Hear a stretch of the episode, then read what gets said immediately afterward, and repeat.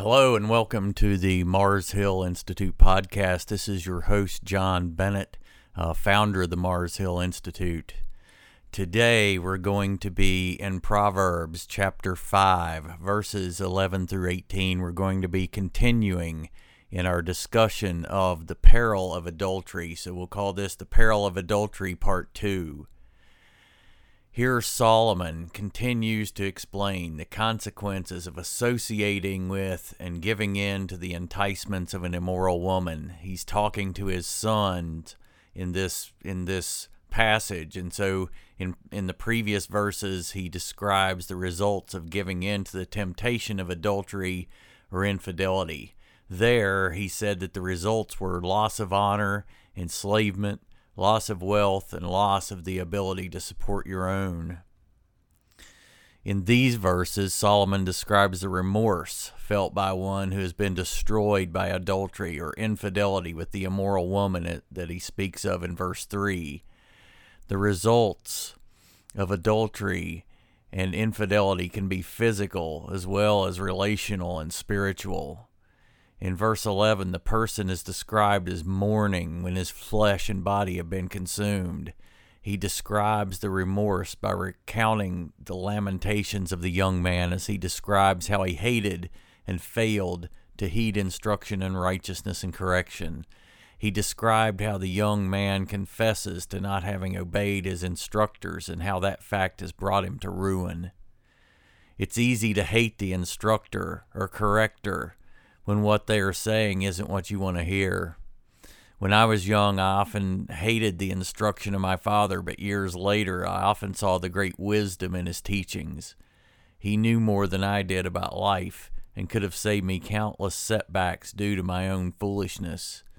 How much greater is the instruction of our Heavenly Father? In verses 11 through 14, Solomon says, "And you mourn at last when your flesh and your body are consumed, and say, 'How I have hated instruction, and my heart despised correction. I have not obeyed the voice of my teachers, nor inclined my ear to those who instructed me. I was on the verge of total ruin in the midst of the assembly and congregation.'" So the consequences of adultery and infidelity are real and can cause your physical, relational, and spiritual destruction. In verses 15 through 18, Solomon gives instruction in the form of a figurative statement. He says to drink water from your own cistern and running water from your own well. It's instruction to stay with the one who is your own mate. It is clear from God's word that it is His intent for His people to have a lifelong relationship with one spouse. Although this concept seems foreign in today's permissive world, God's blueprint results in the best life. He asked the question, "Should your fountains be dispersed abroad, streams of water in the streets?" He's saying that it's not proper to have relationships with others beside your own spouse. He instructs, "Let them be only your own and not for strangers with you. Let your fountain be blessed and rejoice with the wife of your youth." God knows how His creation is designed to work, and He gives us valuable instruction for how to live our lives in a way such that we can thrive and have the fullest lives within that framework. The examples are all around us of how adultery and infidelity have destroyed countless families. In spite of this fact, our society continues to exalt freedom to do your own thing over righteousness. God Himself has given us the freedom to make decisions for ourselves, but He's also given us the instruction necessary to avoid our own destruction in the world. So in verses 15 through 18, Solomon says, "Drink water from your own cistern and running water from your own well. Should your fountains be dispersed abroad, streams of water in the streets? Let them be only your own and not for strangers with you. Let your fountain be blessed and rejoice with the wife of your youth." So a key concept here is to drink from your own cistern, have patience, and look at relationships from a long-term perspective. Look for the one that you can live the rest of your life with and not just what looks satisfying in the short term. Look for the one who aligns completely with your own soul.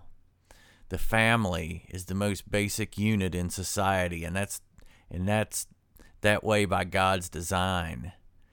Please recognize that tremendous blessing and value it for what it is. Our world would be so much better if husbands and wives would commit to love each other and to devote their lives to each other and their families instead of selfishly pursuing carnal and ultimately temporary desires. So my question for you today is, do you trust God's word to the point that you're willing to base your important life decisions on it?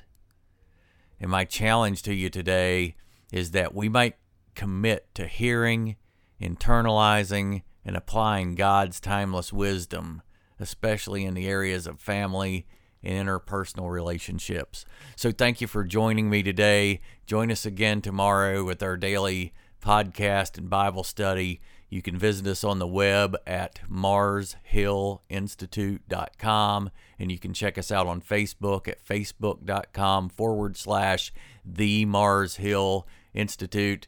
Thanks again, and we'll look forward to catching up with you later.